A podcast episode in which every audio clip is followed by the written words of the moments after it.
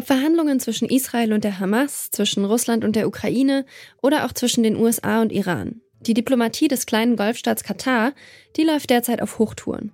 Das erklärt auch Katars Premierminister Sheikh Mohammed bin Abdul Rahman Al-Thani im Interview mit dem U S-amerikanischen Nachrichtensender C B S.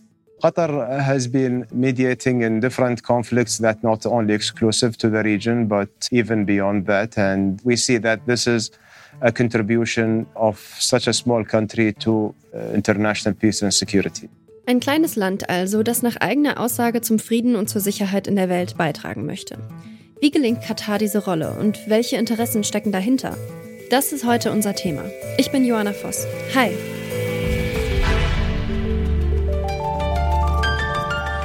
Zurück zum Thema.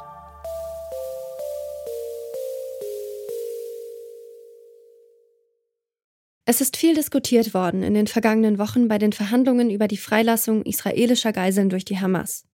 Wie können die Menschen sicher zurückkehren? Wer garantiert den Austausch mit palästinensischen Gefangenen aus israelischen Gefängnissen? Und wie können zwei Seiten, die im Krieg stehen, überhaupt miteinander reden? Dass bisher tatsächlich mehr als hundert Geiseln freigelassen wurden, das hat viel mit den Bemühungen von Katar zu tun. Denn Katar hat zwischen den Kriegsparteien vermittelt. It's one of the most important and core topics for uh, for for uh, for us in the Middle East. Uh, our position is very clear when it comes to the Palestinians' case. Das sagt der katarische Diplomat und Staatsminister Mohammed Al-Khulaifi im Interview mit C N N. Katar stehe an der Seite des palästinensischen Volkes. Der Nahostkonflikt sei eines der wichtigsten Themen für die Region und Katar wolle helfen, auch um den Nahen und Mittleren Osten langfristig friedlicher und damit stabiler zu machen. And, and move to the other cases as well. So one successful story within the region would most likely affect positively the other cases that we find in the region. Katar ist eine absolute Monarchie mit knapp drei Millionen EinwohnerInnen.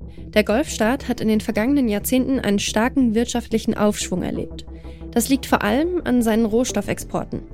Öl und noch mehr Erdgas haben Katar Wohlstand gebracht.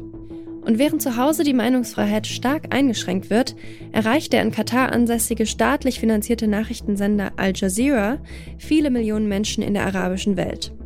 Dafür, dass Al Jazeera immer wieder auch Kritik an den Regimes in der Region zugelassen hat, wird der Sender von vielen arabischen Staaten missbilligt.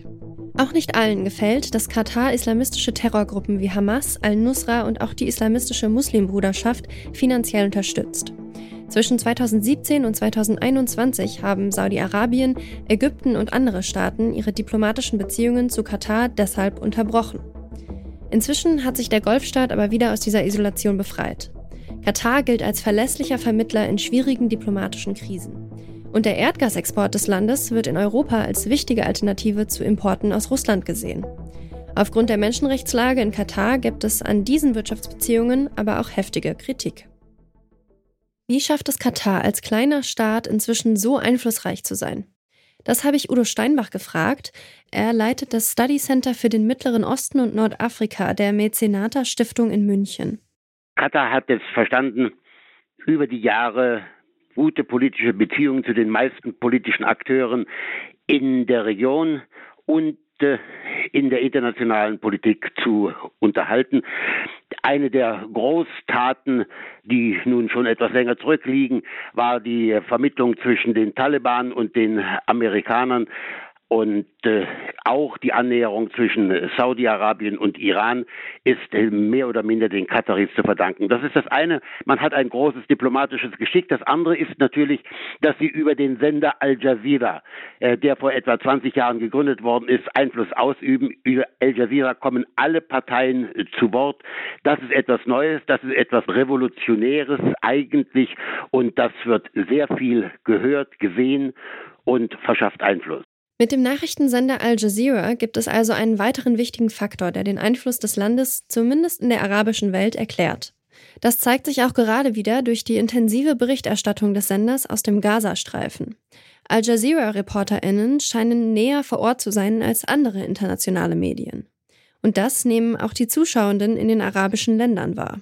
Das andere ist, und das hängt ein bisschen damit zusammen, dass Katar bei den Herrschenden und Al Jazeera bei den Herrschenden in gewisser Weise gefürchtet ist, weil eben tatsächlich Stimmen zu Wort kommen, die oppositionell sind, die man in Saudi-Arabien zum Beispiel oder in Jordanien nicht äh, gerne hört, und weil sich Al Jazeera tatsächlich auch in hohem Maß an die Straße, an die arabische Straße richtet.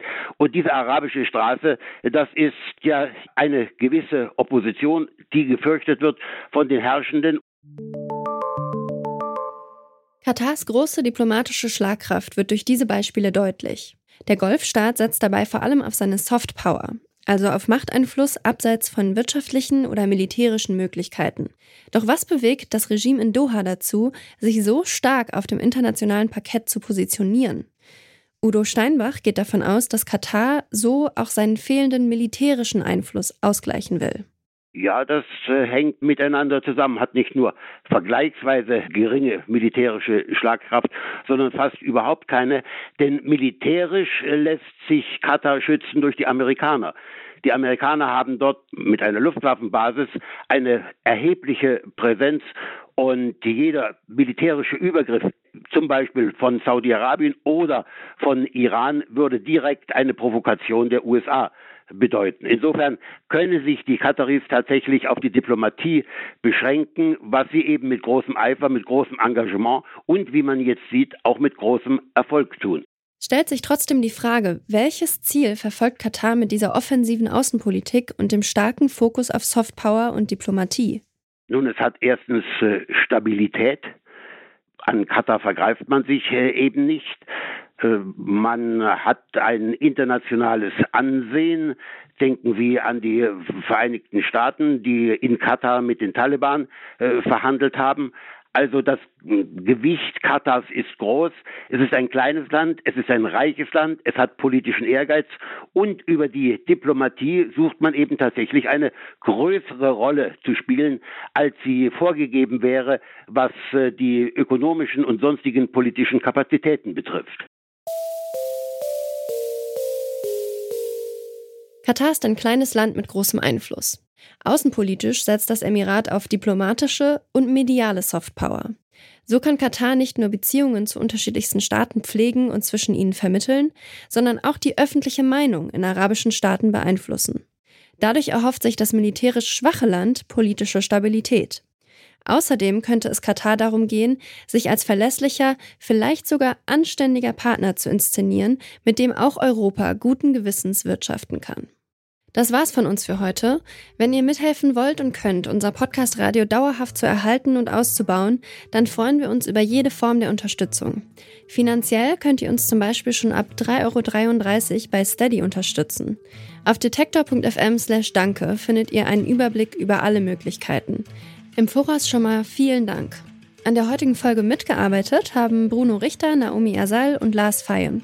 Produziert hat sie Florian Drechsler und ich bin Johanna Voss. Macht's gut! Zurück zum Thema vom Podcast Radio Detektor F M.